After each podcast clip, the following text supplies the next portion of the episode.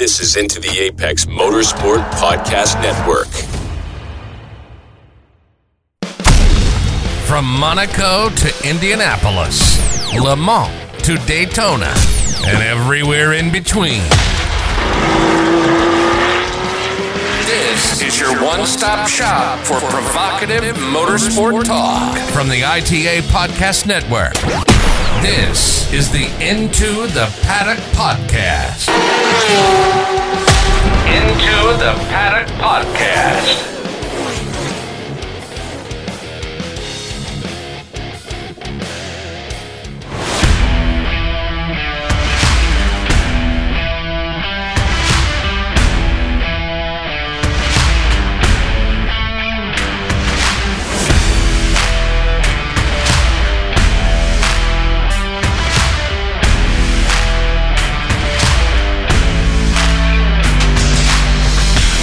Alrighty, folks.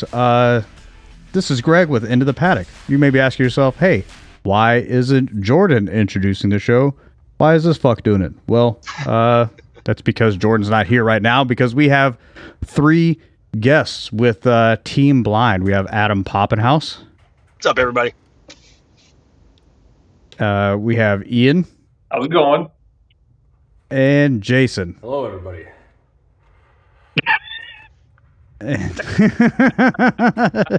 Jason may be a little bit laggy. That's all right.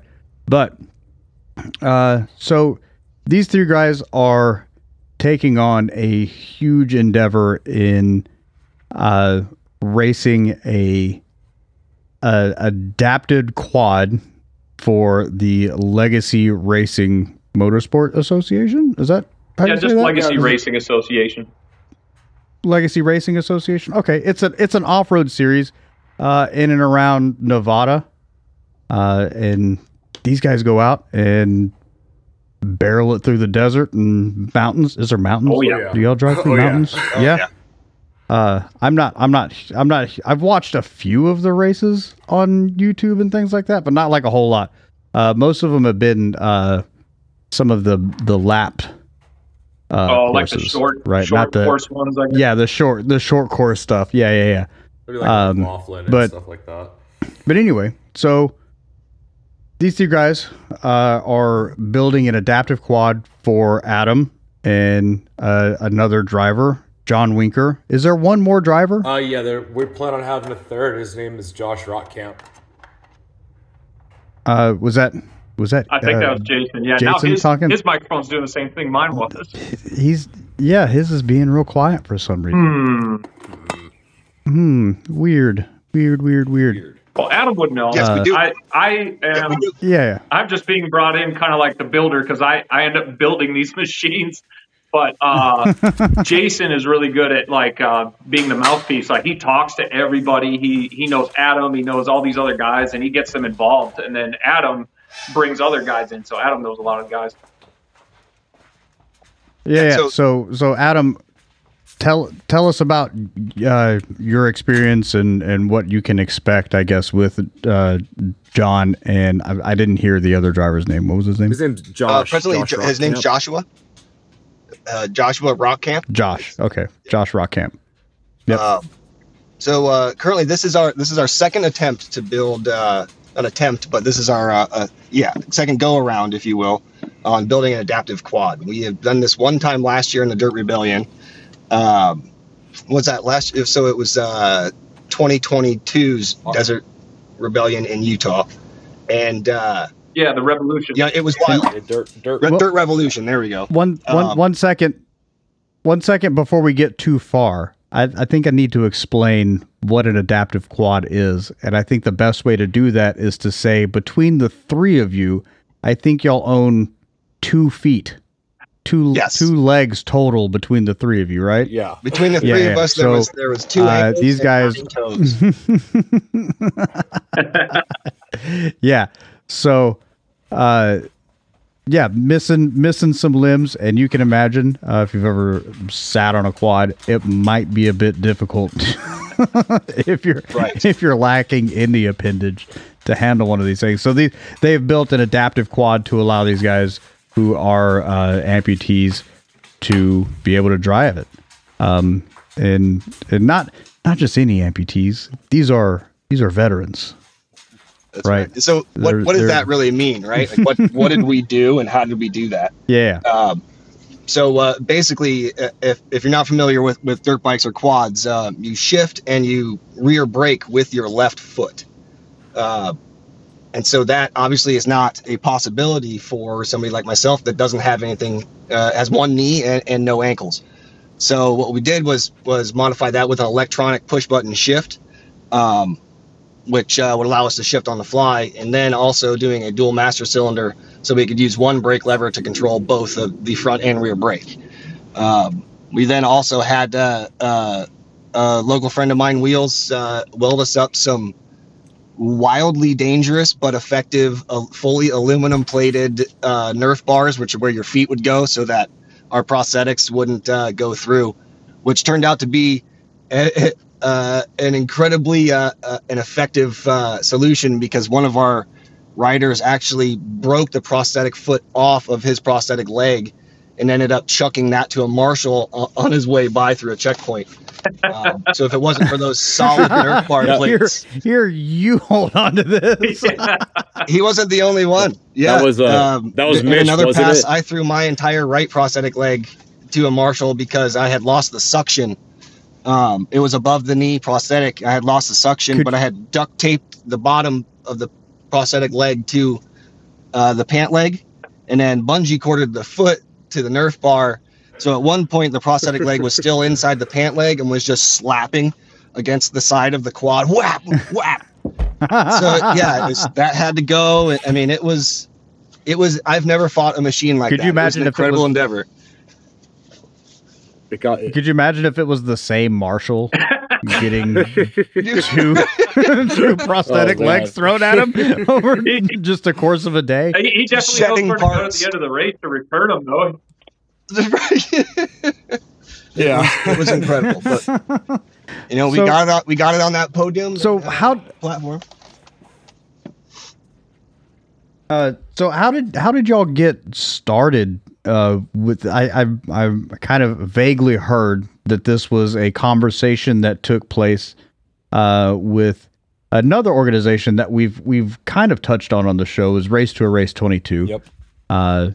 And I hear that you guys kind of came together with that organization and a couple of others, but I'm talking about there was something that happened at a physical location where y'all were sitting, like the cantina at the race. Yeah. That's how I guess y'all come. That's how the amputee bike came about. Can you guys hear me okay? You're a little quiet. Okay, but so I entered the first Legacy Dirt Revolution in 2021, and I met a guy named Craig McIntosh, and when Ian and I, Ian conned me into doing Las Vegas to Reno in 2022, I reached out to him and he gave me Debbie, the founder of Race 2 Erase 22's phone number. And I said, hey, we're racing Vegas to Reno. I heard about your organization and we would like to raise money for you for this, for the, you know, as a charity event for this race, for our team. And you know, being that Ian and I had never raced desert before, that's kind of how Team Blind came about, because we had no idea what we were doing. So we throw our quad together in a month or so, and we meet up at the cantina in Las Vegas, where their headquarters is, and that's where I met Adam.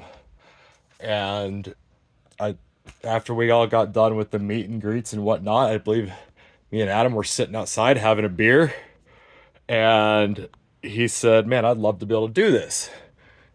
And I was like, all right, we can make that happen somehow. So let's do it. Fuck it. Yeah, exactly. So we right. There was a short, the Legacy Dirt Revolution, about, what was that? A month and a half later? Something like that. Yeah. 5 or 6. And so one of the guys that we raced Vegas to Reno with Justin. He knew a guy that had a thumb shifter. He said, dude, I think we can make this thing work. I said, all right. So I was away working on the road, and Adam and Justin threw this thing together, and I drove down from Montana to see this Suzuki quad with a thumb shifter set up for these dudes ready to roll. So, all right.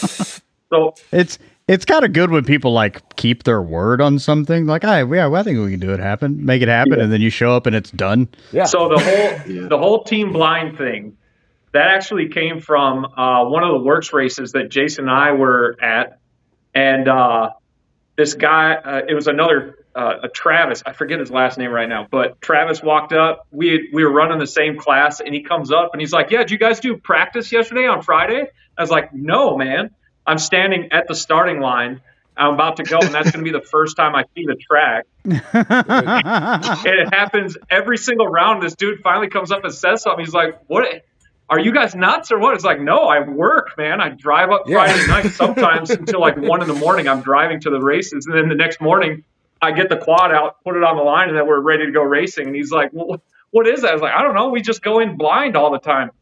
So yeah, hence we coined Team Blind that day. And then I met Jason, Cedar City. That was Cedar City, Utah in 2021. And he came up to me after the I was in the middle of the race around a curve, and this dude sticks his head out of the trees, and it's Jason, and he's like cheering people on the side of the track, pumping us up. I was like, oh my God. And I come running out. It's like, I just saw a white Sasquatch.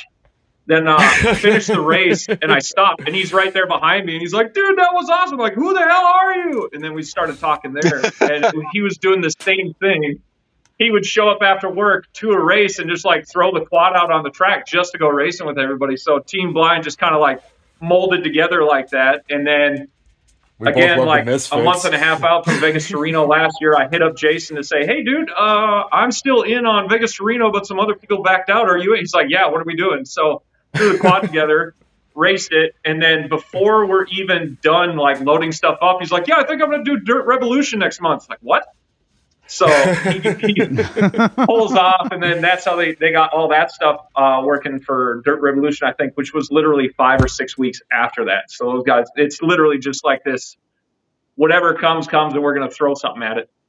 Yeah, we just. It sounds like the perfect storm of crazy coming together, right? Like, yeah, for sure. You know, you got these guys that show up.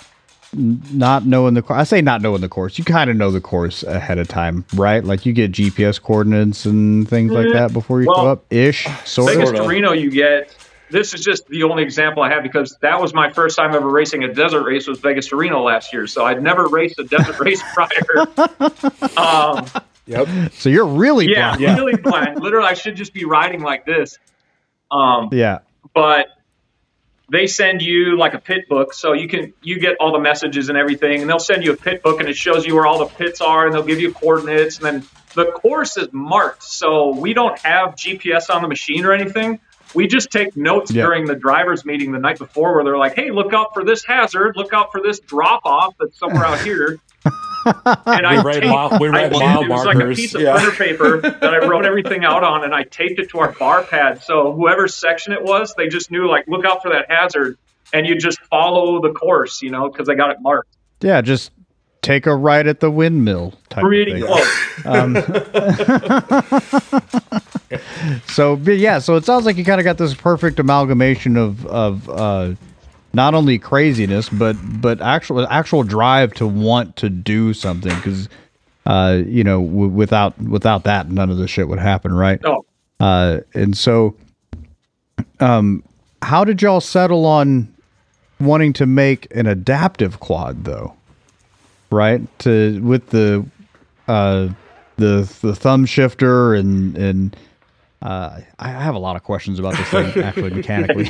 We'll get to that in a minute, but I guess y'all just kind of met up and decided, hey, let's make this thing work for dudes with no legs. Well, okay, I'll take a quick peek at this, and then I'll hand it off to Adam because I know he's got a lot to say about it too. On our on my point, because I'm not an amputee, but I am a veteran. So all these guys, you have these issues. That's the whole reason why Race 2, Erase 22 exists, is because of guys who take their lives all the time. So we want to try to prevent that by inviting these guys that we know that may be struggling or whatever it is. They're just buddies, right? Just buddies in the Army, buddies in the Marines, whatever it is. Come on out, ride with us. We're doing it. I mean, it's new to us too. Trust me, we're just winging it right now. So hop on, we'll get you through the race, and it kind of makes it feel like those guys are part of the team again. You know, you got these guys involved. Everybody's working towards a common goal of finishing, which is huge. Just finishing is huge. So we want to get everybody into it. And then why exclude guys who have amputations and things like that? Well, I mean, I know plenty of guys who have lost limbs. I mean, one of the guys that I was carrying on my back for Vegas to Reno this year, Sergeant Kapczewski, he was missing a leg. He was still active duty and still going on missions, you know, with one leg. So these guys are extremely capable, and it'd be nice to invite them out too, and, you know, let them know, like, hey man, there's nothing stopping you. Plus it grows the sport. Yep. That just includes that many more people who can do it. So. Yep. Absolutely. Yeah. So Adam, how did you kind of get involved with it? You know, it really just came together. Like you said, it was kind of a perfect storm of some ADHD and some bad ideas combined with a lot of capability, you know. But shout out to Justin Jacoby. None of it would have came together without him, especially. He and I spent 4 days, 3 nights in the garage before the race, and I mean, we got oil in that thing at the racetrack. It was a serious endeavor to get it to come together. But you know what really, Ian couldn't have said it any better. You know what I took away from it was just this incredible sense of team and purpose. You know, it wasn't, that bike was broken and not together and wasn't working correctly 24 hours before that race. And, you know, Justin and I just had to grind it out because it was so much bigger than us at that point. You know, that bike and that story and everything that it stood for had to get to the finish line. And, the entire Team Blind, Race 2, Race 22 legacy themselves, everybody came together to get that bike, to the finish line. And it was just such a wild and powerful experience. So, we're really excited to try to do it again and to involve as many men and women as we can along the way. So, yeah, that's my take. Yeah. And like we said last year, after it got done, I said, I want to make something full-time dedicated that these guys will have for every race. Jason, you know, I'm just going to say, can you lean closer? I've got my headphones in, so I'm not sure what it is. Oh, maybe lose the headphones. Yeah, did you put the headphones on earlier? They've been in the whole time. Let me try. Let's see. Oh, weird. Because your audio was great. Because your audio was great. Yeah, it was great earlier. I don't know what was. Is it better now? Oh, well, now we got a feedback. Now we got a feedback. Yep. Let's see here. Technical difficulties. Damn. To me.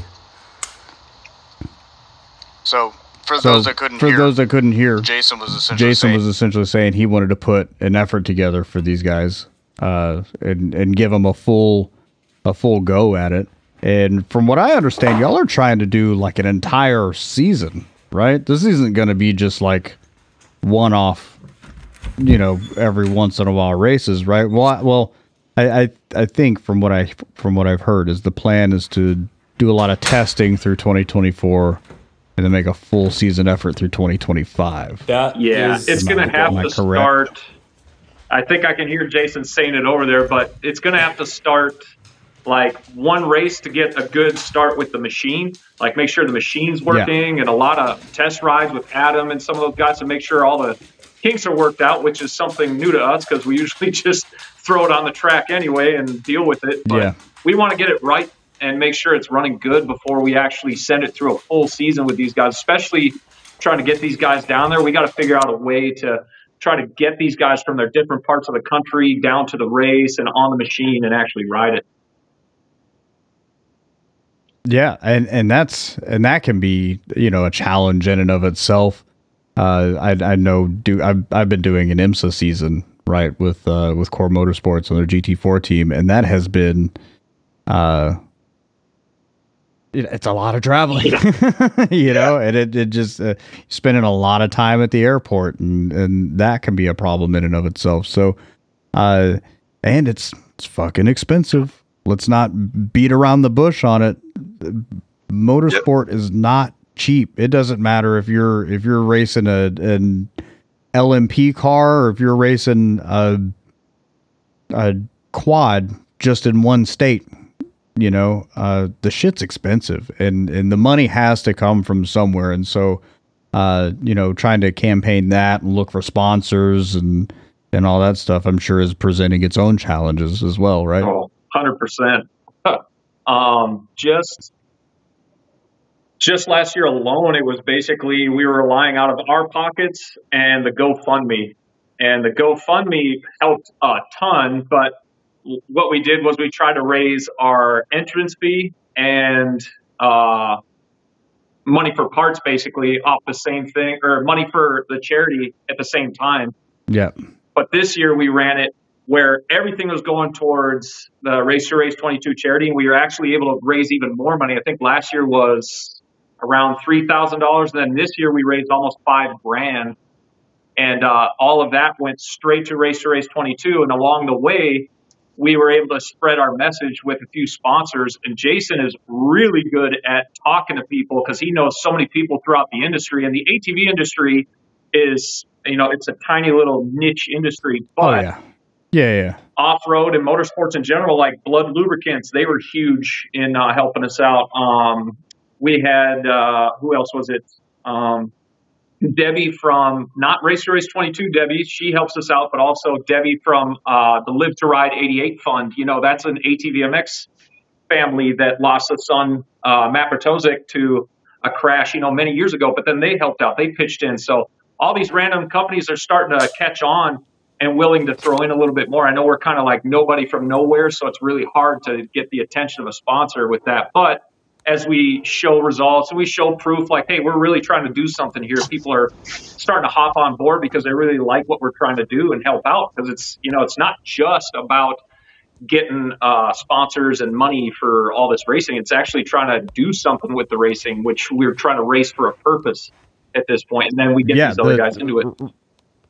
Racing isn't the end goal. No. The end goal is helping out the individual, right? The individual who may be struggling, the individual who maybe not is struggling but still needs a little help, right? Like absolutely, there's a full fucking spectrum of the way that these problems present itself. I'm a veteran as well. The reason I'm doing an IMSA season is because I'm with Operation Motorsport. I was kind of lost for a few years, and that has helped me in more ways than I can have ever imagined, right? Getting back into motorsport, back with a team, all this after being out of the military. It's such a, it's an indescribable feeling, getting back what you feel like you lost after leaving the military. Because let's face it, that's why guys, without beating around the bush, that's why guys kill themselves, right? Yeah. It's not so much. I mean, yes, I'm not going to generalize and say nobody commits suicide because of PTSD, but a lot of the suicide is the maladjustment from going from military to civilian life, where, you know, we're used to have rank on your collar, and now after 10, 15 years of being in the military, you get out and you got to go be the bottom salesperson on a fucking Sears floor. You know, you know what I'm saying? Like you just, you lose all that. Nobody gives a shit what you're doing. And honestly, if I'm to be completely frank, nobody outside of other veterans even give a shit that you're a fucking veteran. Mm-hmm. Right. And not that we should have any kind of preferential treatment over other people, but it it sucks to not have that same connection with people who haven't been there, right? And so for an organization like yourselves, Team Blind, Race 2 Erase 22, this is a place where veterans can commune together, right? And kind of talk about their shit struggles and all that in the same place and have that same understanding, right? It's a group therapy effort. And I fucking love that. I love all these organizations that are coming around and helping guys out, especially in the motorsports community. Obviously, we're motorsports fans. It's a motorsport podcast. There we go. There it is. Hey, oh, Jason. Hey, there he is. We fixed it. Yeah. Your audio is cherry now. Yeah, cherry. So now that we have you back, we can, I guess you're the guy to ask about, like, what's up with the GoFundMe? You know, where can we find that type of thing, right? Because that was their spec. So we've got the GoFundMe launch, and then there's also we've got a link to our Team Blind T-shirts. It would be under building an adaptive ATV for Mr. Factory Torque Spec. Yeah. Yeah, it's a long title.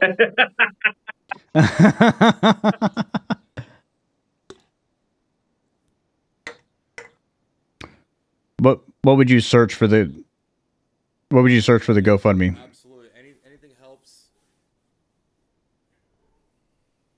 Okay, we'll have to. That's a lot of words to remember. So we're gonna put an Instagram and a Twitter package together for you guys to kind of blossom. Not that we have 1 million followers or anything, but hey, anything helps to kind of spread the message, right? And ounces equal pounds, right? Yeah, we share it on the show. It gets shared by other people and other people. You know how social media works. It's like a fucking cancer. We'll get all that stuff together. And I also kind of wanted to ask about, I guess, specifically your relationship as Team Blind with Race 2 Erase 22, right? And kind of how that came about and where and what's the future of Team Blind with Race 2 Erase 22 and the future of Race 2 Erase.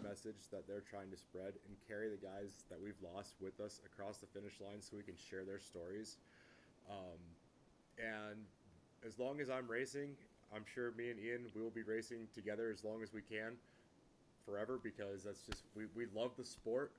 We love what Race 2 Race 22 represents, and it's so very near and dear to our hearts that it's something that I make aware at every race that I go to. Everything that I do when I talk about racing is one of the first things I talk about and spread that message. I mean, we've reached out to people that were complete strangers and found their stories or stories of their loved ones, and we've carried those people with us across these races.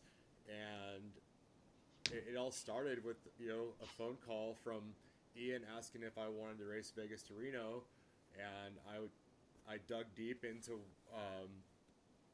finding Craig McIntosh's phone number, who gave me, you know, Debbie's phone number, and we reached out. And ever since then, I mean, the whole organization is like a family to me, and everything that they do, I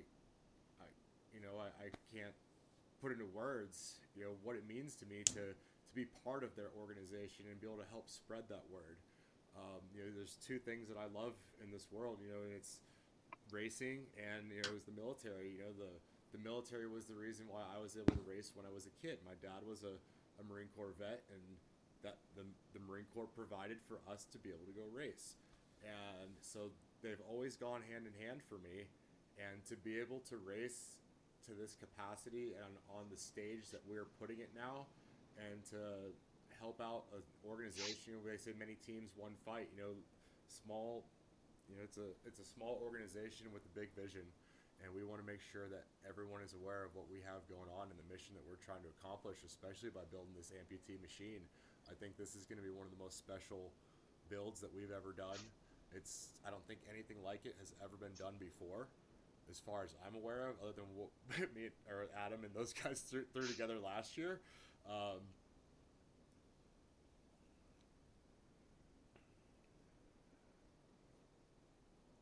No, I mean, there's guys like Doug Henry, you know, that keep doing it, you know, that are paralyzed, and you know, there's some things on the dirt bike side, you know, in the dirt bikes, they have the platform, they get the attention, they get the media, but there's some guys that, you know, I've never seen an adaptive quad. I mean, the adaptive racing just doesn't happen a whole lot in general, right? And this has got to be something that's on the quad is something that may be more accessible to someone who is an amputee, and there's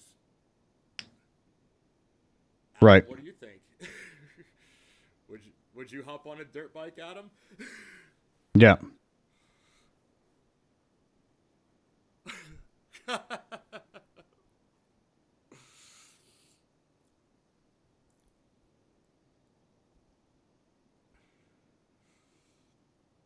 And probably less intimidating as well, right? Like I mean, the intimidation factor. I mean, you all know me. I have more balls than brains, so you know.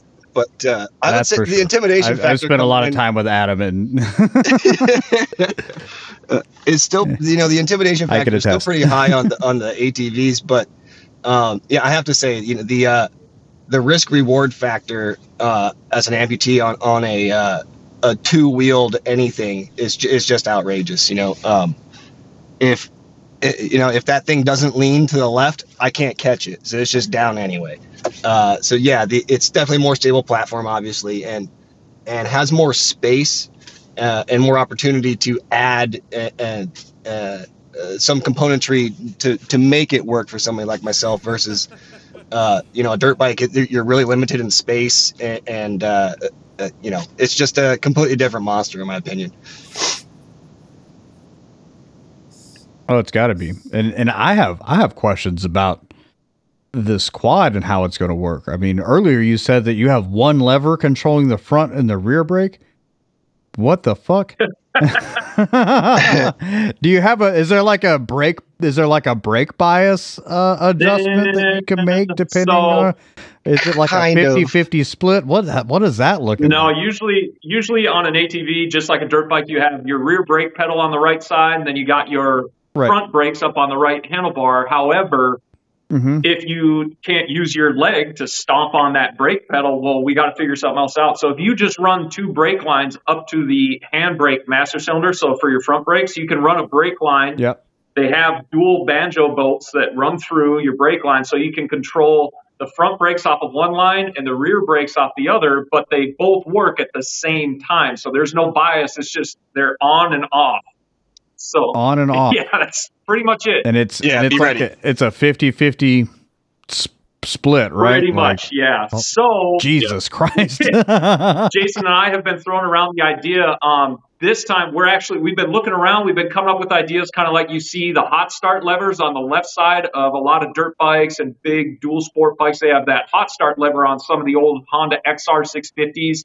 We could run like the brake cable that usually runs from your parking brake back there to the rear, so we could have two separate brakes. However, there are other master cylinders out there, so we could run a rear brake on the left side, just adjusted off of the clutch, so the clutch would be separate still. Absolutely. And then your front brakes would still be on the right side like normal, so it would all work the same. You just have to remember your rear brakes are over here on your left hand now. It's just a separate lever. Yep. So we can actually put something together like that and run a longer brake line, so they still have that bias, so they can use one or the other or both if they want. Right. Okay. And I mean, this whole thing is in its infancy, right? And I'm sure this is going to go through several iterations, even throughout one season. You know, you're going to find shit that works. You're going to find stuff that doesn't. You know, Recluse that we've been working with. You know, they've got an automatic clutch setup, which is something that we're going to be installing in this bike. And then with Recluse's auto clutch. So with their auto clutch setup, they also offer the left side rear brake. And I've been on the phone with them back and forth, making sure it works. And then they've come across different companies. There's Pingle and Clicktronics that both make the electric shifter solenoid setup. Which basically, it's about like a 5-pound cylinder that bolts to the side of the frame, and it's got enough power to. Oh, that'll be huge. Yeah. And with all these extra controls, though, we needed more real estate on the handlebars to put this stuff. So I started digging and going down some rabbit holes on electronics, and we've got a guy out in Pennsylvania, Jimmy Bortz from Wired Out. I shot the idea to him. I said, hey, like the Honda 4x4s and their utility quads, a lot of those use automatic transmissions with electric shifters. But I said, well, let's get one of those control blocks off of one of these 4x4s. And he's like, I'll build you a wiring harness. We'll make it work. So I've ordered multiple parts for trial and test and error. It's going to be bracketry and wires. I mean, nothing like this is going to exist. That's going to be a guarantee. And so that's why we kind of got to double down on the spare parts. But the fact that we've got these companies, when it's one thing when you email somebody and it can sit and fester in the inbox and they can just scroll past it. But when you give them a call and say, hey, this is what we're doing. This is who we are. Whether that's a good thing or a bad thing, it's to be decided, right? Tremendous.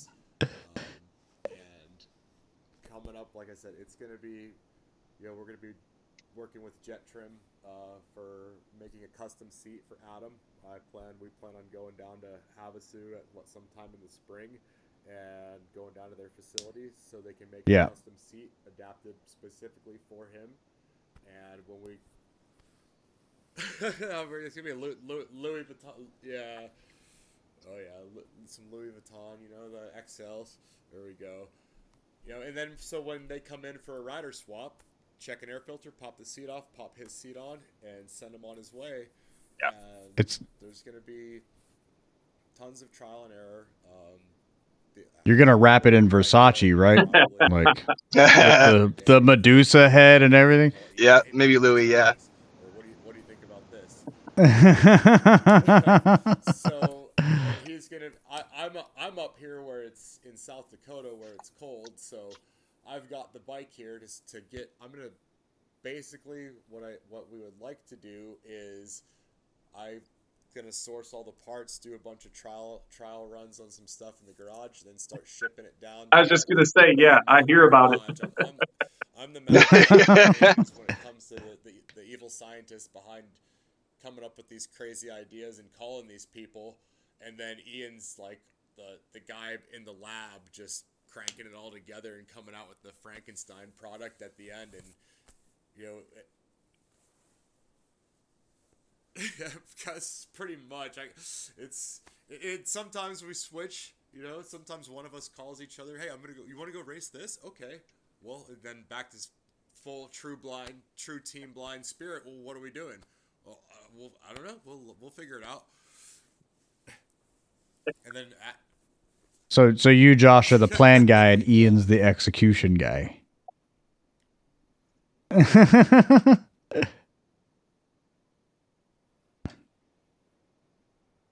Yeah. Yes. Figure it out when we get there. Somebody has to reel it in a little bit every once in a while, Yeah. Right. Yeah. Right. Do y'all have any? Are y'all gonna document this whole thing? Because I know these races with Legacy, they do stream them on the YouTube, but there's not a whole lot of media attention just surrounding this type of racing. Not just specifically you guys, but in general, the quad scene and off-road racing. I mean, we talked about it a little bit before the show.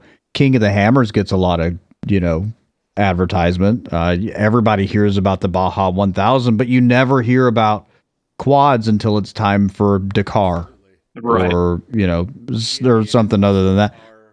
But So you mentioned y'all have a YouTube channel and all that. Are y'all going to be documenting this whole process of like getting everything together and, you know, at the races? I would love to be able to watch, you know, some on quad footage and things like that, while you guys are out there.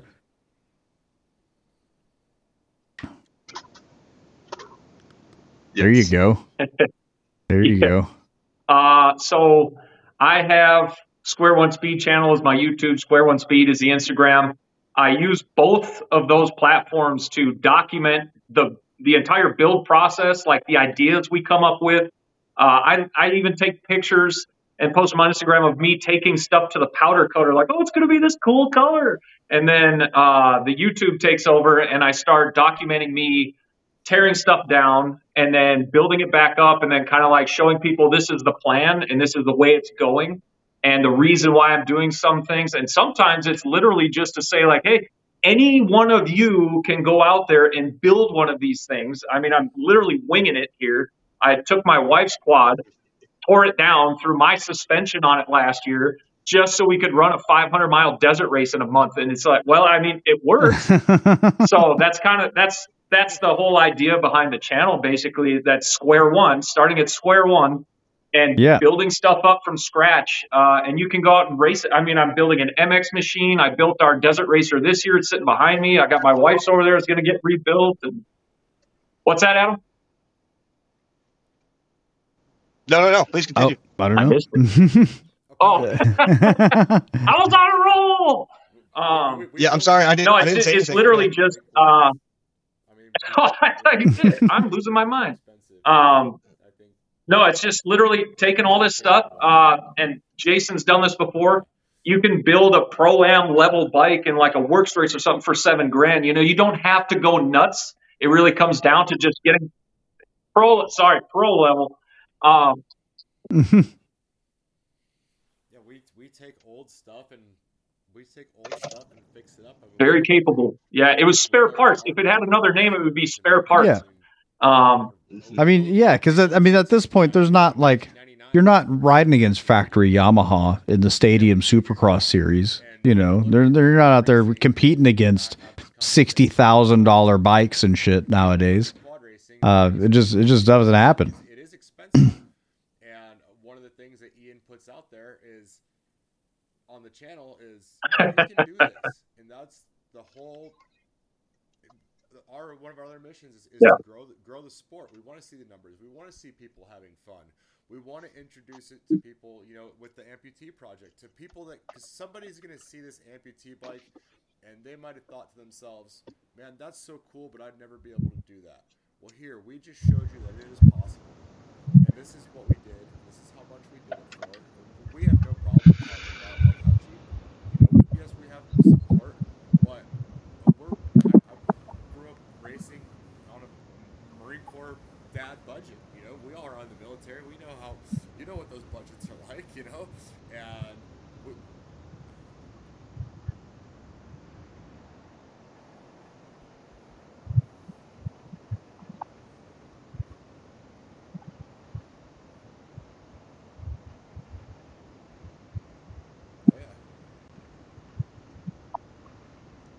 I did that twice.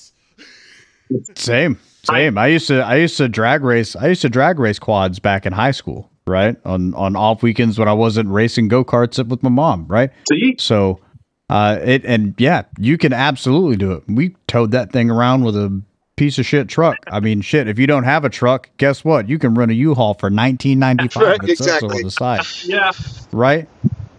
Yeah, I mean, so it's completely doable. It doesn't matter what kind of budget you're on. Obviously, you're not going to do it if you're not making any money.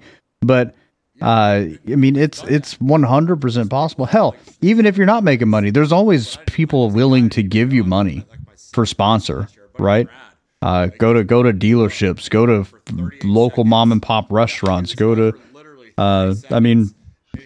any kind of business. Yeah.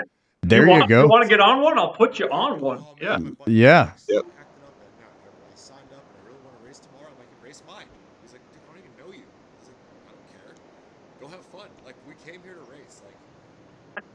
B-Rab.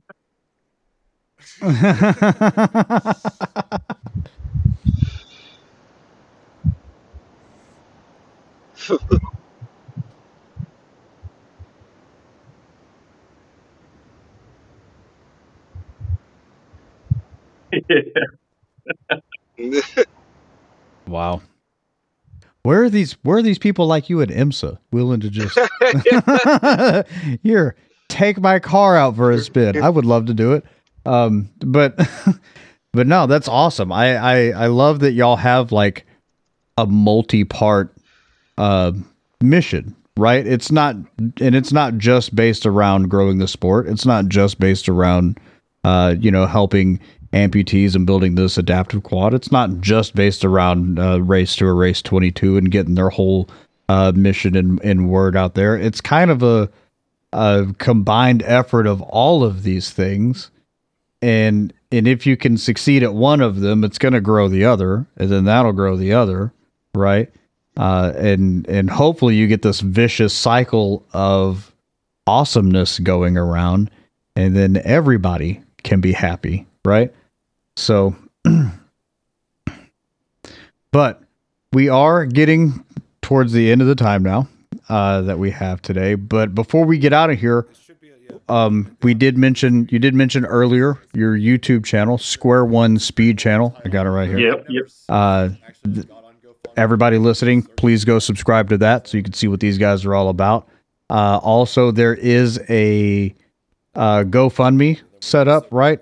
It's called Building an Adaptive Racing Quad.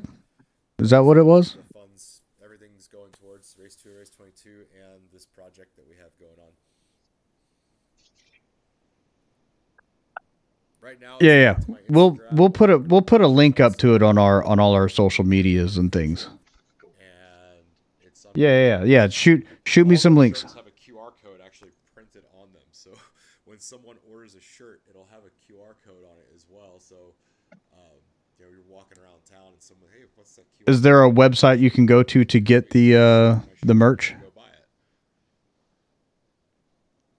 At Matchbook Nomad. And we just started a new one, yes sir, and the Team Blind Racing.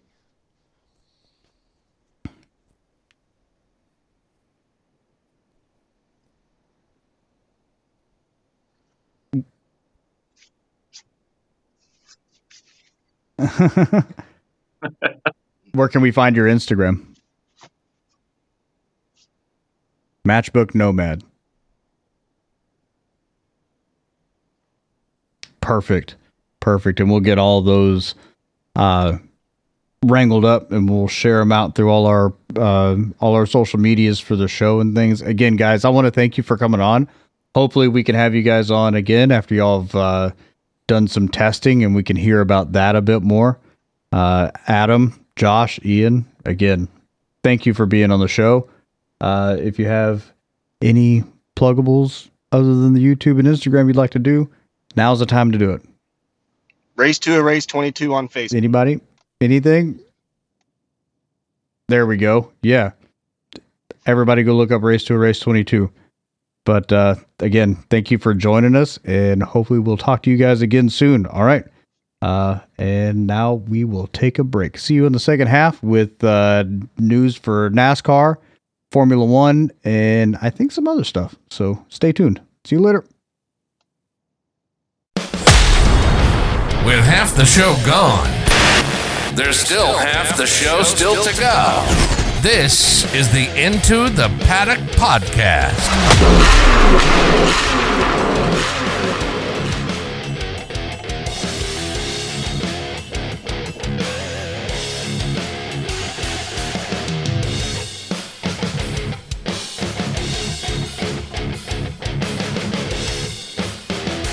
This is the Into the Apex Motorsport Podcast Network. Go into the weekend with the Into the Apex podcast, reliably producing sim racing and iRacing banter for over 3 years. Tyler, Bradley, Patrick, and Rob come together each week to hang out, and everyone's invited. Coming out of the Motorsport weekend, there's the Into the Paddock podcast, where Jordan, Greg, and John will dig deep into all the real motorsport happenings from pretty much every series out there. There are no cold takes on ITP. It's all on the Into the Apex Motorsport Podcast Network. We're here for you every week, and we're bringing the provocative motorsport talk.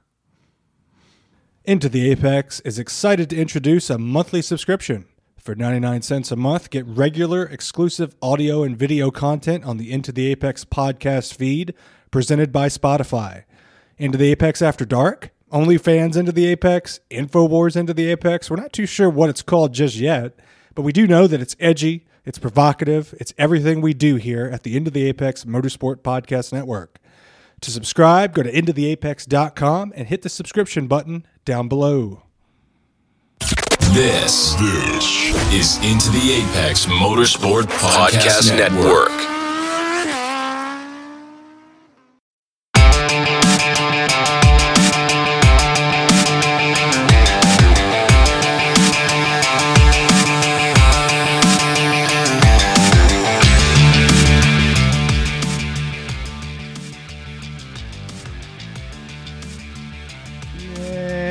Welcome back to the show, everybody. I am not alone anymore. It's not that I was alone beforehand. I had three fucking guests with me, but Jordan is back.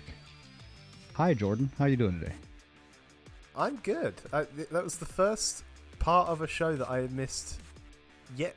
Like I haven't been absent for anything. You have had fucking perfect attendance, and I commend thee because none of us other hosts have, because we're all hacks and frauds around here, and hacks and frauds. I say, speaking of missing shows, I'm about to miss two more. Oh yes, well, you are. Well, one potentially, and one most definitely. Most definitely gonna miss the second show because I'll be in Wales. You're coming to the best part of the British Isles. I'll be in, and I'm jealous. I'll be in Wales for the show next week, and then the show after that. While y'all are recording, I'll be partying it up in downtown Dublin, Ireland. You are gonna be fucked up. I cannot wait to live out my ginger man dreams, and I'm not saying that as a derogatory comment towards Irishmen. It is a book by J.P. Dunleavy called The Ginger Man, about the Trinity College in Dublin. It's drunken debauchery, banned in the 50s. Great book. You should read it. That's gonna be me for 24 hours. So, but I guess if I'm running the show, we might as well fucking just get into it, right? I mean, I'm not running the show. You're still running the show. But Formula One, that was the thing that happened. Yes, the Mexican Grand Prix at the Autódromo Hermanos Rodriguez. There would be a surprise front row lockout for Ferrari, one that was so surprising that even they didn't know that it was going to happen and were surprised after the fact as well. Max Verstappen would line up third on the grid and would duly convert that into the lead of the race by turn one, therefore ending any hopes of anyone of it being an entertaining race. His teammate, home hero Sergio Perez, however, can manage to convert his fifth place on the grid into a lap one, turn one retirement after turning into Charles Leclerc and launching himself airborne. He'd retire the race at the end of the lap, and somehow all of the fans in the grandstands decided to stay and continue to chant his name, despite the fact that he was crying in his pit garage. Max would go on to dominate the Grand Prix with an eventual winning margin of 13 seconds. That would be despite a half-time break. Let's hope that doesn't catch on, for a red flag due to a heavy crash for Haas's Kevin Magnussen, who suffered a left rear failure in the middle sector. Thankfully, he was okay, but his car and the barriers were not. Yeah, that was something. Good. It was something. I had literally just tweeted, "This race is really boring," and then that happened. I'm like, that's not what I meant. That's not what I meant. I didn't need any of that. I mean, it was just like a suspension failure, though, right? Like It looked like he went wide out of the final corner a couple, like the lap before, and then him rejoining was quite rough. So I wonder whether that caused. I don't know. I don't know. He looked like he was in pain, though. Yeah. But mercifully, he was checked. He went to, I believe he did go for an evaluation, but he was all okay afterwards. So good. Mercifully. Good. Nothing wrong there. Lewis Hamilton managed to use an alternate strategy in the second half of the race. He went on to mediums for the end to pass Charles Leclerc for second, who was on hards. I thought that he was going to have a lot of degradation toward the end and was going to come back toward them. However, he managed to build a buffer of 7 seconds over the Ferrari and then left enough tyre life to be able to get the fastest lap on the last lap. It was a really, really good drive. And the gap between himself and Perez in the championship is now just 20 points with 3 races to go, Brazil, Vegas and Abu Dhabi, and a sprint race in there as well. It's all to play for. Leclerc would complete the podium and would be booed by the fans for existing at turn one. His Ferrari teammate... he was like, I had nowhere to go. I don't know why you're booing me. Please stop. His Ferrari teammate Sainz would be just behind him fourth. Lando Norris put in a stunning race to come back from 17th place on the grid and a bad race restart to take fifth. Unquestionably, the driver of the day with some sensational overtakes. George Russell would be sixth for Mercedes, with Daniel Ricciardo taking 7th place after qualifying 4th for AlphaTauri. His results the team's best of the year, with the additional 6 points moving them from last in the Constructors up to 8th, which could be crucial. That's like millions and millions of dollars of prize money. With one Daniel Ricciardo finish, they went from last to 8th place in the Constructor Championship. Yep. What the actual fuck is going on at the bottom of the grid? Holy shit. We'll talk about Daniel shortly, yeah, because that could be crucial. Oscar Piastri, Alex Albon and Esteban Ocon completed the points. At the back, Aston Martin suffered a double retirement, joining Kevin Magnussen and Sergio Perez on the sidelines after their incidents. On to the talking points then. Perez. He said after a disappointing last few Grand Prix, after a disappointing year so far, that he was targeting his home race as his most important race of the year. You know, he's in the midst of a lot of discussions about his future, even for next year, whether he keeps that seat. And what better way to put yourself back and to you know, realign everyone's hopes behind you than shagging it around the outside at turn one and retiring from the race? I mean, it was a rough crash too, right? Like he went pretty airborne. I hope his back's okay, because that thing came down hard. But I mean, yeah, what a way to just prove it. Like he might as well have just driven straight, like through the wall, under the stands, and then kept the car going and just parked it at Casa de Perez, right? Yeah. Like he's not coming back. I don't think he is. As much as I want him to be in Formula One, as much as I want Sergio Perez to be around and racing, I think that Max just got into his head, and it seems like that is what he does, right? As soon as Max started doing well, Daniel Ricciardo was out, right? As soon as Max starts doing well, but it's kind of crazy how he went from being last year the Mexican Minister of Defense to now, like, almost like the only reason we're talking about him is because he's doing terribly. Yeah. Right. Yeah. And I don't know. It just I think his time is up. How long has he been in the sport? Like 10 years. His first season over 10 was 2011. Years? So yeah, 12 so years been around for a while. Yeah. It's shit or get off the pot, dude. I like if a world championship was going to happen, do you think it would have happened by now? Well, I mean, we've said this before, like his entire career has basically been wrong place or right place, wrong time. His best year really was with Sauber in his first year. He spent a lot of years doing really, really well for Force India and Racing Point. Got that win in Sakhir, which when he wasn't, like, it's fair to say that at that point he was uncontracted. It looked like he was going for retirement. That race win got him the Red Bull seat. So all of this is a bonus to a career. To his credit, I don't think he's ever been in a position to win a championship. Even now, he's been at Red Bull. No, he just hasn't had the opportunity because he hasn't executed, and it's Max's team. So yeah, I don't think he ever really was in a position where he could win a championship. And people are crying for Danny Rick to come back into the Red Bull seat, but I don't think Daniel is a good caliber driver to be putting in there as well. Well, right? Before this weekend, we'll transition on to Ricciardo because, I mean, we said it all about Perez. Yeah, I mean, he's shit. He's shit, and then, you know, there is a risk that, like, he's certainly gone at the end of next year. Like, even he's basically said that, but there is still a question mark about next year. And as you say, people are clamoring for Ricciardo. Now, I said on this very podcast a couple weeks ago when it was announced that he was staying for AlphaTauri next year and Liam Lawson was not going to have a seat, I said I was really disappointed that they'd made that announcement before Ricciardo had come back from his injury because he hadn't proven whether he could be there.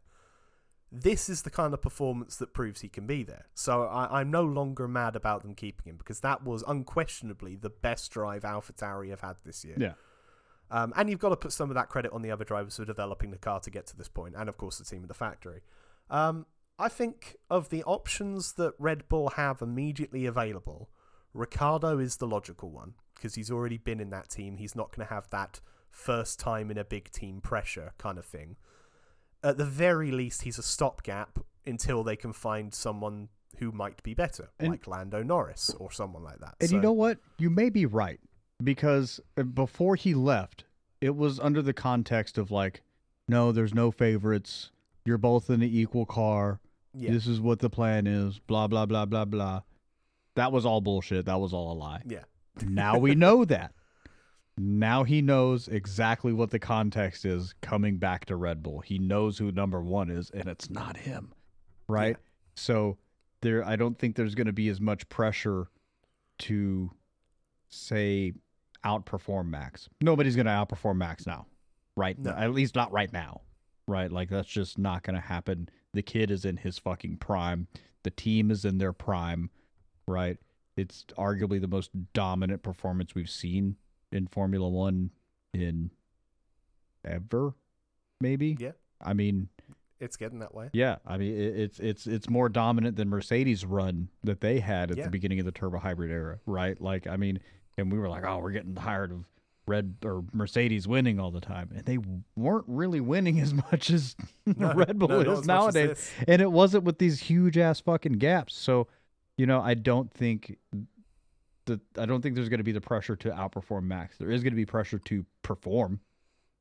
But right? I think he'll be able to do at least that. I think he will do certainly a better job than Perez. Yeah, yeah, 100%. And at this point, that's what they need. Because when you've got this dominant car, as you say, that's winning by these margins, and yet your teammate is struggling to is 20 points ahead of another car, that's just not. Yeah. That's not it. So, yeah. I think I'm still unsure as to whether they will make the call. I don't think that they will kick Perez out before the end of the year, as much as I personally would honestly prefer that. I think there is still a potential, especially if Ricciardo performs like this for the final three races and Perez continues to perform how he's done all year. I think there is a chance Perez loses his seat next year. But if not, certainly the following year, I think it then becomes whoever finishes highest of the AlphaTauri drivers next year will get his seat. Who is Red Bull's reserve driver right now? Lawson. Right. Well, it's complicated. So they kind of have a claim to any of the AlphaTauri drivers, and then that's the reserve would go in the AlphaTauri. You're right. You're right. So it would be one of them, and then Liam Lawson would jump in the AlphaTauri. Yeah, yeah, because that's how Daniel got the seat at AlphaTauri. He was the Red Bull reserve driver, and then we got rid of Fuckface and put Daniel in his seat. Yeah. Right. I don't even want to say his name because I don't give a shit. But yeah, there's not really much else to talk about this Grand Prix, because really the Perez crash on lap one was kind of it. Yeah. Lando was amazing, as we said in the rundown. His comeback was great. It's a shame he didn't qualify where he should have. You know, they gambled on trying to get him through into mediums in Q1. Then he had to go out for a late run on softs to get through. And then the time didn't happen. So it was just luck of the draw. But his pace was amazing. Qualifying was the best part of the weekend, I think. I mean, you had, you know, Q1, you had the Alfa Romeos, like, trying to make that last push. And it didn't really work out for Zhou Guan Yu. But no. You know, I mean, with the Ferraris qualifying on the front row lockout, how the fuck did that happen? Yeah, even they didn't know. Right? Like, Sainz and Leclerc after the session were like, where did that come from? I don't know. Yeah, I mean, I always want Mexico to be a great race right? Like the atmosphere is amazing. Exactly. And that's it. The actual on track never matches the atmosphere. That's exactly it. And we were saying in the voice chat where we were watching the race together, that Mexican theme, the Mexican slaps. F1 theme get you fucking pumped and ready for this amazing race that never happens. Yeah. That never happens. And is it the altitude? Is it the track? Is it because it's at the end of the season? I don't think it's the track, because we've seen other series do well there. WEC was quite good when it was there, but I think the altitude definitely has something to do with it. These cars are so on the edge in terms of everything, and then we heard multiple times in the race, if you were following a car for more than one lap, you had to get out of their slipstream, otherwise you were overheating to fuck. So yeah. I think no it's more the altitude and the way the cars are designed to be so on the limit that this pushes them beyond that. So I mean, it's just this product plays into our how to fucking fix F1 theme. Make the cars soon. It's I as much as I'm not going to say love the sport. I don't hate the sport. I like Formula One, but there's so every week something lets it down. Yeah, right. And it's consistent in that. I mean, if you want to argue about consistency, there's where the consistency is. Yeah, is every week something fucking makes me sad. Yeah, it's true. And speaking of very briefly, Formula One had to give a lifetime ban to a fan. After it was a Mexican Red Bull fan, a fan of Perez, attacked Ferrari supporters following their collision on lap one. Oh, what? This on a weekend where the race organizers at Mexico launched a new campaign called #RaceSpect, urging fans to follow the lead of drivers and leave rivalries on the track. And then you cut to a man punching people in the stadium section. Like, I'm not going to say of it because that's, over 400,000 people were at that Grand Prix, and one person, well, a couple of people allegedly have had some fights. So it's a very small percentage of these people who are complete knobheads. Why is it always Red Bull fans? It's always Red Bull fans. I don't know. It's always Red Bull fans. Unless we're at Monza, then it's the fucking Tifosi. Yeah, going around telling people with Red Bull shirts to take them off. But that's just funny. Fuck's sake. That's just funny. As long as they mean it jokingly, yeah. But it seems to be a weird denominator, doesn't it? Yeah. But it's like on iRacing, you always run from the guy with the Red Bull livery on any car. It doesn't matter what it is. As soon as you see that thing loaded up, you're like, oh. F1 liveries, and then specifically Red Bull liveries, and then specifically the white Red Bull livery. They're the worst. Oh. Yeah. But that about does it for Formula One. They're back in action this week with a sprint weekend in Brazil, and 3 races to go. 20. Well, now as of the day this goes out, 18 days till Vegas. I can't wait for the cringe fest. I mean, we've said a lot. We've said a lot about Vegas. Yeah. I mean, I think if you've been listening to the show for any amount of time, I think we mentioned it at least once a week. Yeah, it's because we're so excited. I'm on like I am excited to see it on TV. Yeah. What I'm more excited for is all the bullshit news that's going to come out afterwards about how fucking terrible it was to be there in person. Yep. Right. Yep. Like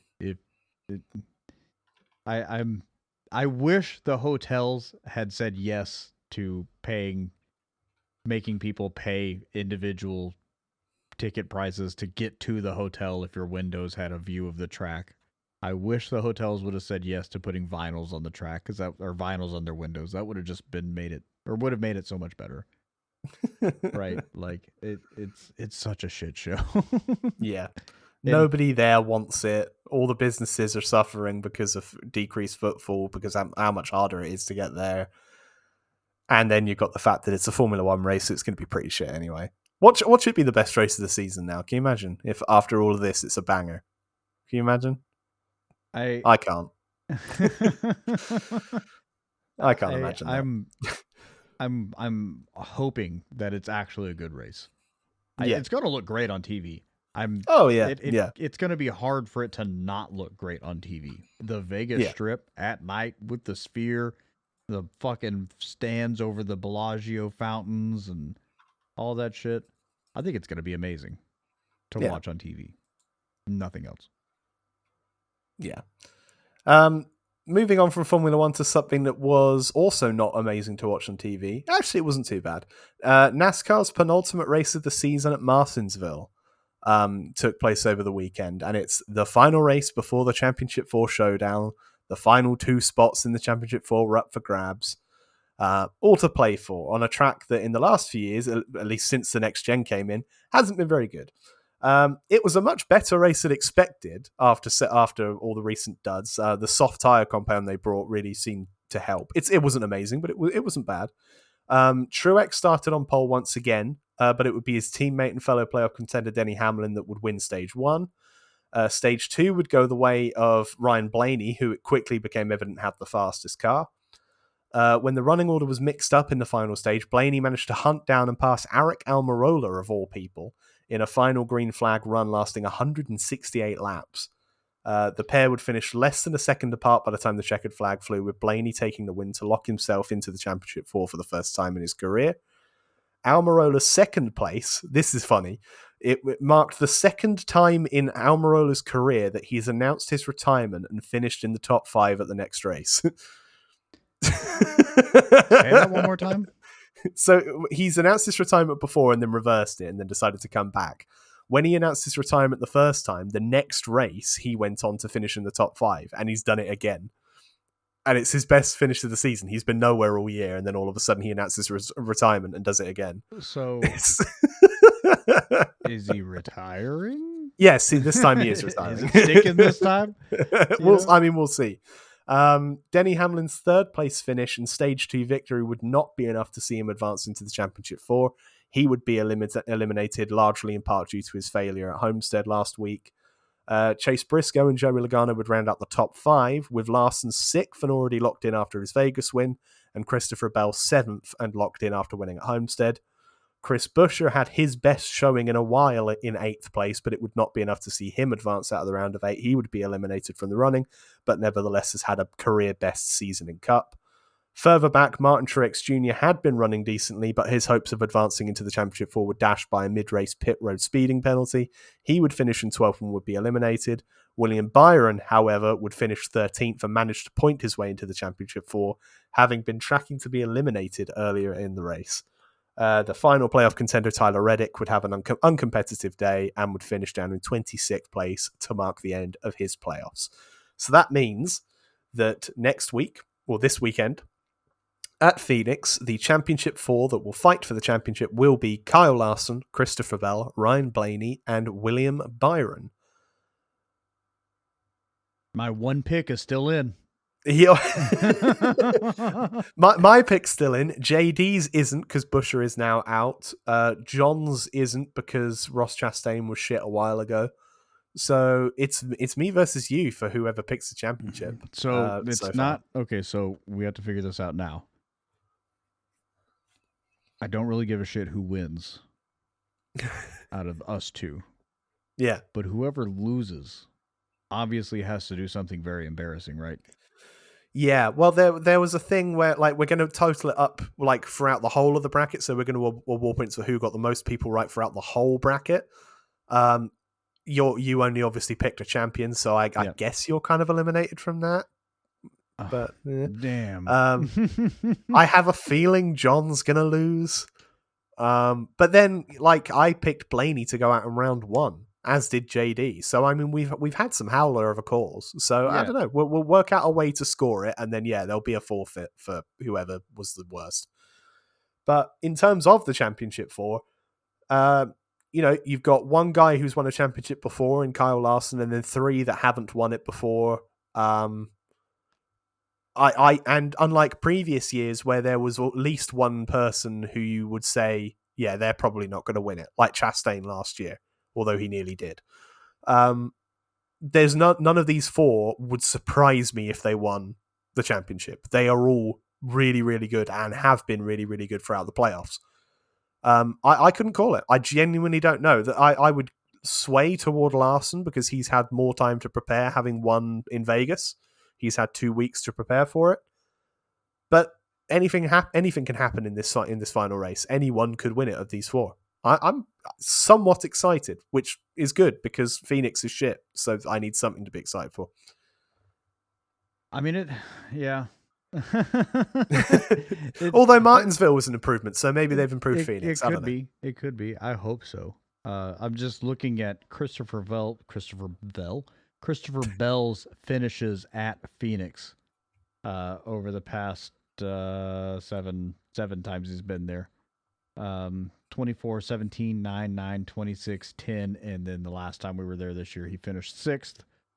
So, meh. Not great, but, you know, I mean, crazier things have happened. I am kind of kicking myself in the ass for not betting in Vegas when we decided to do this. I could have called a long shot bet, you know, at the beginning of the playoff season. Christopher Bell would have got you some good odds as well. He's not a bad pick, but he's not one of the top ones. So yeah, and to pick it out, to pick it that many weeks out, I probably could have won some money. Yeah, at least a decent chunk of change, you know. So kind of kicking myself in the ass for that. We'll see how hard next Sunday. Yeah, but yeah. You know, as for the ones eliminated, Truex, I mean, regular season champion, he has had one of the worst playoffs for a regular season champion there has been. There hasn't even been that much bad luck. They've just not run very well at all. There has been bad luck, but like it's been a mixture of bad luck and just piss poor performance. Hamlin, you know, it feels like every year he's always in contention and then something goes wrong right at the end to get him out of the hunt.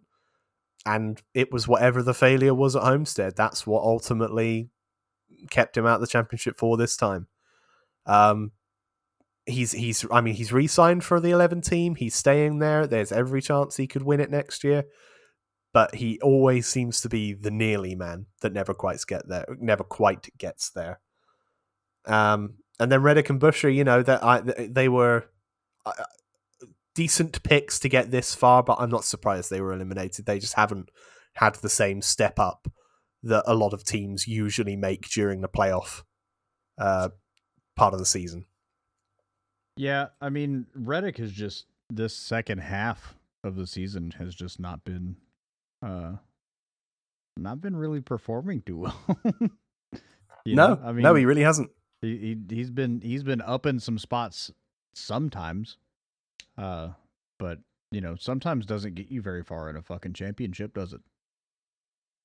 No, and even though it's a championship that has taken away the importance of consistency a bit, you still need to have some. Yeah. So, I mean, look at how many times, like Byron barely pointed his way in, despite having been one of the most dominant drivers of the year. So, you still have to have some level of consistency, and, you know, you can point your way in through the first few rounds, but when you get to the round of 8 into the championship 4, you just can't rely on that anymore. You need to be right at the top to be safe. So yeah, I'm excited for next week, but not for the track. I do not know who's going to show up and be the quickest there.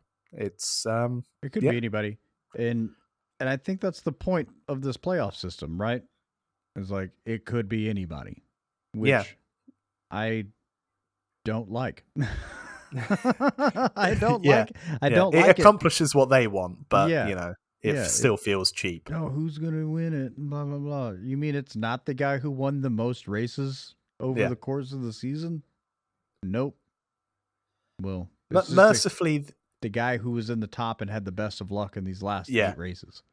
I think if Byron for me would be the just winner because he really has had a breakout year and has won really, really a lot of races. He hasn't showed up as much in the playoffs as he did throughout the rest of the year, but he's been great. Any one of the others would be fine. I don't really like. I personally wouldn't want Kyle to win another one. I like seeing new champions. But yeah, I'm just looking forward to it. It's weird. To be looking forward to one of these. Byron has had 20 top 10s this year. He's been insane. Yeah. So he's the one who, like him or Truex, would have been deserving champions for me. And then anyone else, it would be, you know, they benefited from the system, but, you know, you win with the system you have. So I'm not going to bemoan them for it. But it would leave a bad taste if anyone but Byron were to win this next week. Yeah, 10 wins over his NASCAR career, 6 of them this year. He has had a breakout year. Yeah. Like, he's been great. I mean, he's probably the most deserving. But, again, we'll see. It's the playoffs. Anybody can win it. Yeah. You can't see me. I'm flailing my hands in the air sarcastically. Best thing is Byron's running the Axalta paint scheme next week, so he's actually running a good paint that he could win the championship in. So yeah, but now some of those Axalta look stupid. No, this is the good one. Okay. It's the standard one. Have I got? Oh, I haven't actually got. There goes my mouse. I haven't actually got a diecast of that one, so annoyingly I can't show you. But it's the standard Axalta paint. Yeah, the white and purple, right? Purple? No, not really. No, it's like gray with red, green, yellow, blue on it. Your standard multicolor Axalta affair. You'll know the one when you see it. Maybe I'm thinking of something else. You might be thinking about the Jeff Gordon, which is not a bad thing because those paints were better then. Oh, okay, okay. Yeah, I know the one. I know you're talking about. Yeah. Also in action at Martinsville was the Xfinity Series. It was a shit show. Multiple big wrecks. You ended up having the race decided by a inter-team collision at Richard Childress Racing between Sheldon Creed and Austin Hill. In a situation where if Austin Hill had just let Creed through to win, then both of them would have made the championship four. But then they made contact between each other, and that meant that neither of them made it through. Richard Childress himself has said that Sheldon Creed is one of the stupidest drivers he's ever employed. Sheldon Creed at this point has already announced he's leaving and probably going to Joe Gibbs next year. Well, Austin Hill kind of made that announcement for him. Just a really embarrassing situation for Richard Childress Racing. But through it all was Justin Allgaier, who would win the race to win his way into the championship four. He will join a list of people that I have completely forgotten. John Hunter and Nemechek, Cole Custer, Sam Mayer, and Justin Allgaier. That will be a championship for the Xfinity Series, which will also be decided this weekend at Phoenix. Yeah. That kind of does it for the race action. In the last 15 minutes of this show, I think we've got time to talk about some other news. We've already spoken about it. We already briefly mentioned it. Aric Almirola has announced his retirement from the NASCAR Cup Series for 2024. This is quite important for Stuart Haas Racing. They're obviously in a very critical moment right now, having lost a lot of drivers and funding in the last few years. And most importantly for SHR, Almirola is taking Smithfield with him. So that main sponsorship of the 10 car that has been around for as long as he has is not going to be there. So I don't know what they're going to do. Like the 10 is now suddenly free, and it's a team that, you know, they've not been very good in the last few years, but they know how to win. So it's a desirable seat, I would say, but it's going to need funding. And when you look at, you know, Kevin Harvick's leaving and is taking, the Busch sponsorship is going over to Chastain. So they're having to rely on I think Tire Pros are going to be the main sponsor for Josh Berry next year.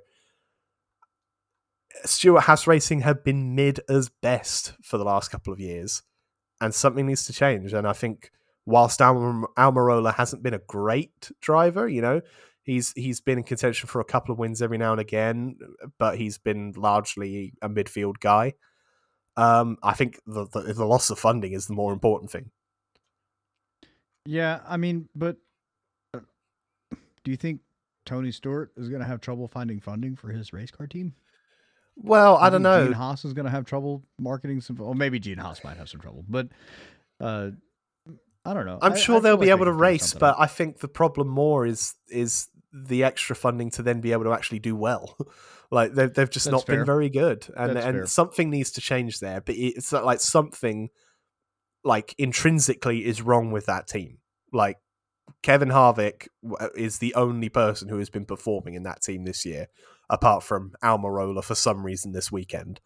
Whether it's management, whether it's structure, whether it's, I don't know what it is, but something needs to change.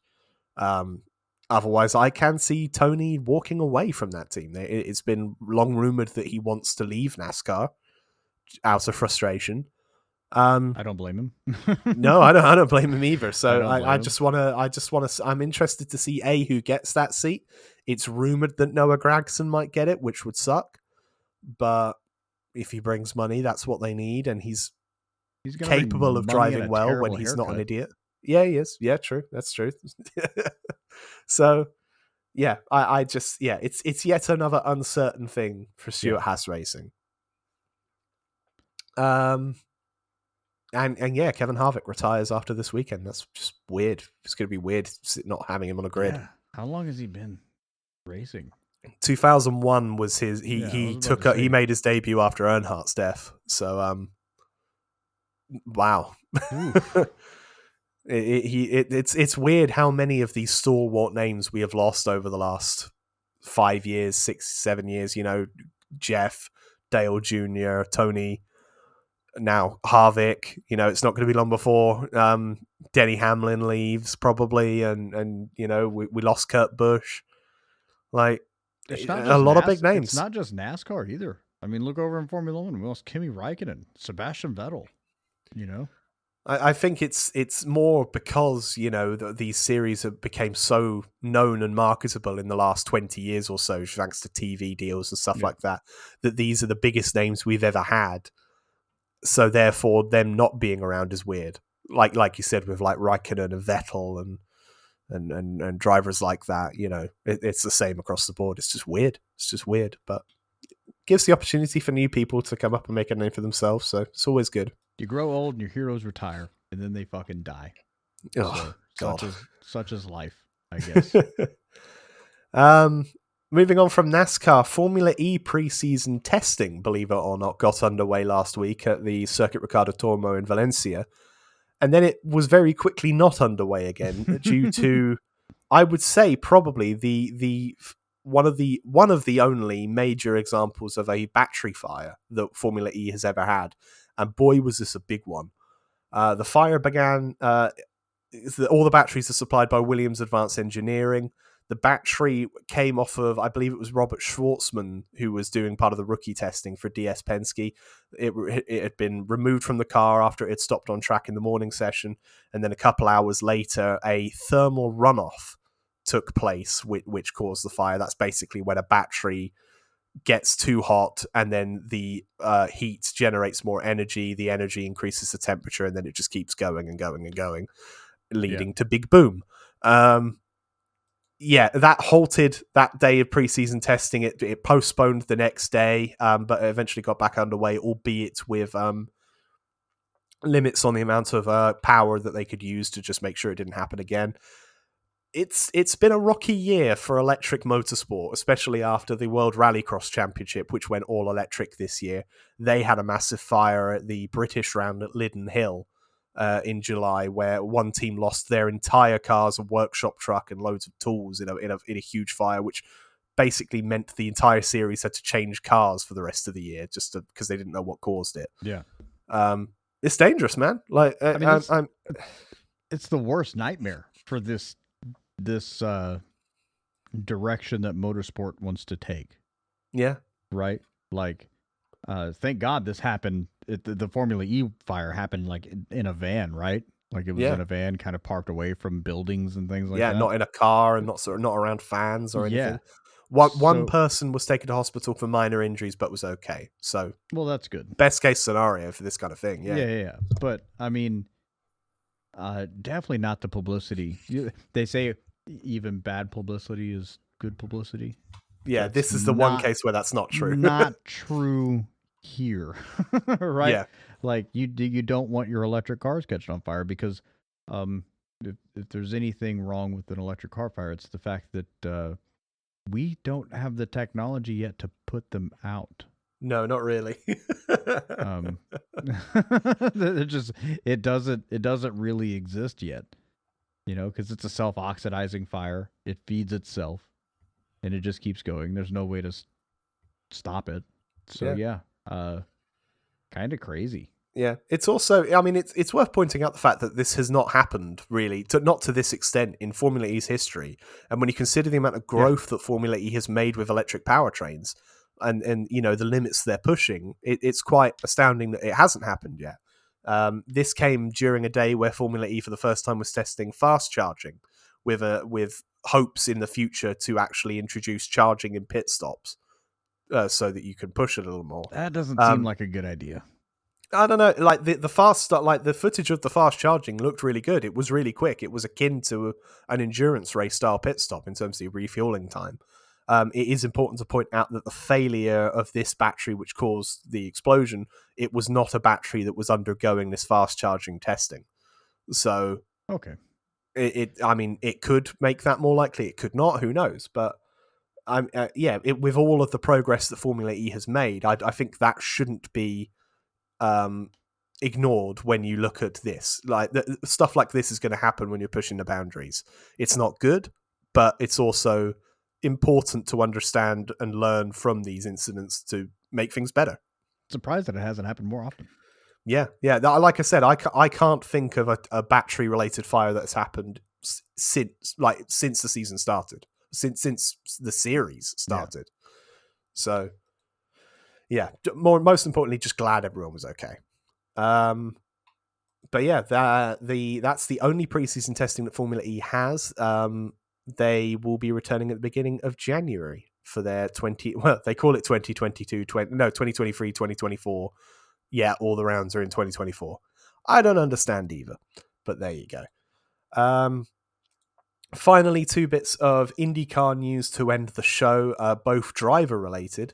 Firstly, Christian Rasmussen, the reigning Indy NXT champion, will be racing in IndyCar next year, but not full-time. Ed Carpenter Racing are returning to their fucking annoying system of having a car that is shared between one driver and Ed Carpenter, with Ed doing the ovals and the other driver doing the road and streets. They said they've parked the uncompetitive 33 car to try and focus on two cars. Makes me wonder, maybe the problem with the 33 car was the fact that Ed Carpenter was driving it, and maybe he should just step back and let somebody else drive his cars. The fact that the reigning Indy NXT champion is limited to a partial season is not much better than Linus Lundqvist missing most of last year until he was substituting for Simon Pagenaud. I would much rather Christian have the seat and Ed Carpenter just drive one race for Indy or something like that. It's disappointing, but also, you know, at least he's got a seat, I suppose. I mean, just rich guys having fun. That's all that is. Yeah. At some point it feels like he's cutting his nose off to spite his face. Like, you want to get more competitive, but then you take out a young, really quick driver for races that he could end up being better than you at. Yeah, but then he doesn't get to have fun and drive his ovals. Yeah, but then he could go and race something else. Like, you know, he could just go and drive some historics or something. I don't know. Like, he was good like 5 or 6 years ago, but now he's just a bit mid, as is his race team. But yeah, good for Christian to get a seat, but I wish it was full time. And the final bit of IndyCar news. Callum Ilott has announced that he has parted ways with Hunko Sollinger Racing with immediate effect. This comes in the wake of the team reconfirming Agustin Canapino to be remaining with the team next year. And it was believed that Hunkos had an option on Callum for this coming season. It was believed he was going to stay. He had a multi-year commitment that he signed in 2022, last year. But now he's walked away. We know not why. I wonder whether it's a mixture of the team being quite uncompetitive and also the way the abuse he received from Agustin Canapino's fans was handled. The team really didn't handle that very well. So I'm not surprised, and I'm kind of glad for Callum. So long as he finds a seat elsewhere, be it in IndyCar or IMSA or anywhere, as long as he finds somewhere to go, it's a good move, because that's those surroundings and that environment with those fans was atrocious. Yeah, and I can imagine it would be hard to be part of a team with not.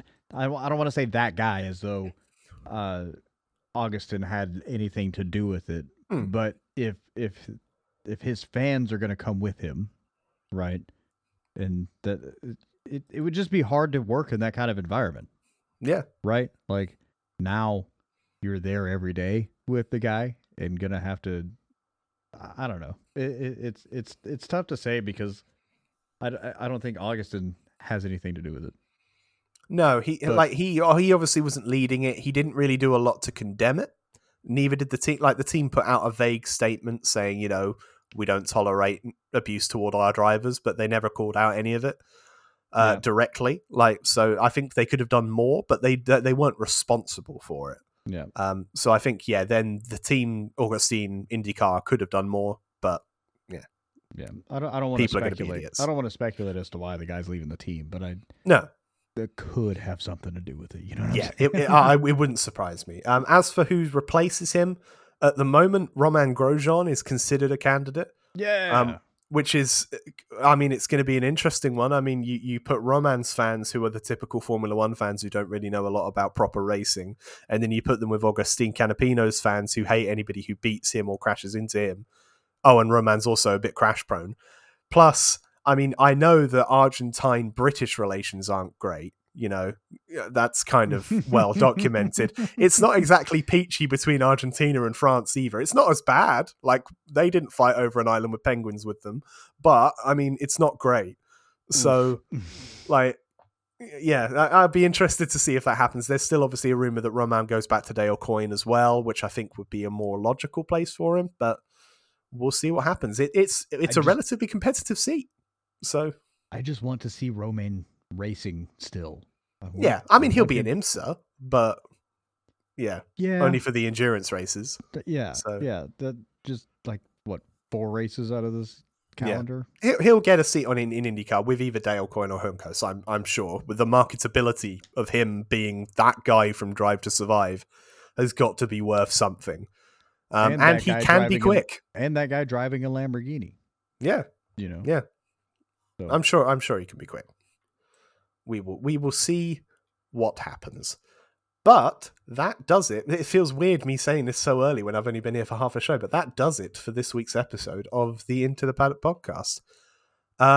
Thank you, everybody, for listening. Join us next week, where we will have the Brazilian Grand Prix, the sprint race weekend. We will have the World Endurance Championship finale at Bahrain and the NASCAR finale at Phoenix.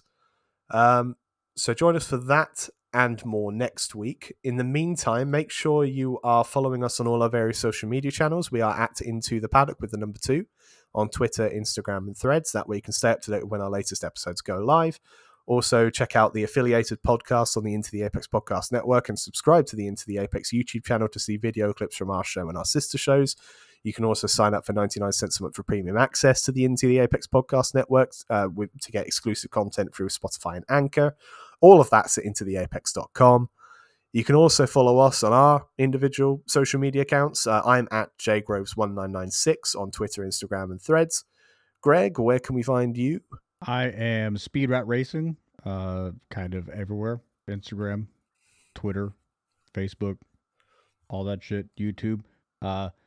Operation Motorsport is taking a break from our usual Tuesday night races to go to Wales.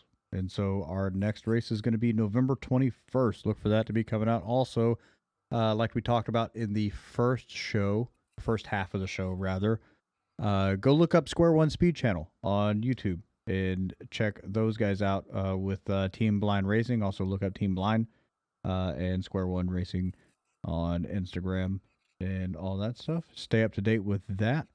And I think that's it. We'll have all that stuff. The link for the merch for Team Blind that's going to help get that quad put together, and the GoFundMe and all that stuff. So be looking for all that this week. Yes. Well, that does it for this week's episode of the Into the Paddock podcast. Join us next week for more provocative motorsport talk. And until next time, a very good goodbye.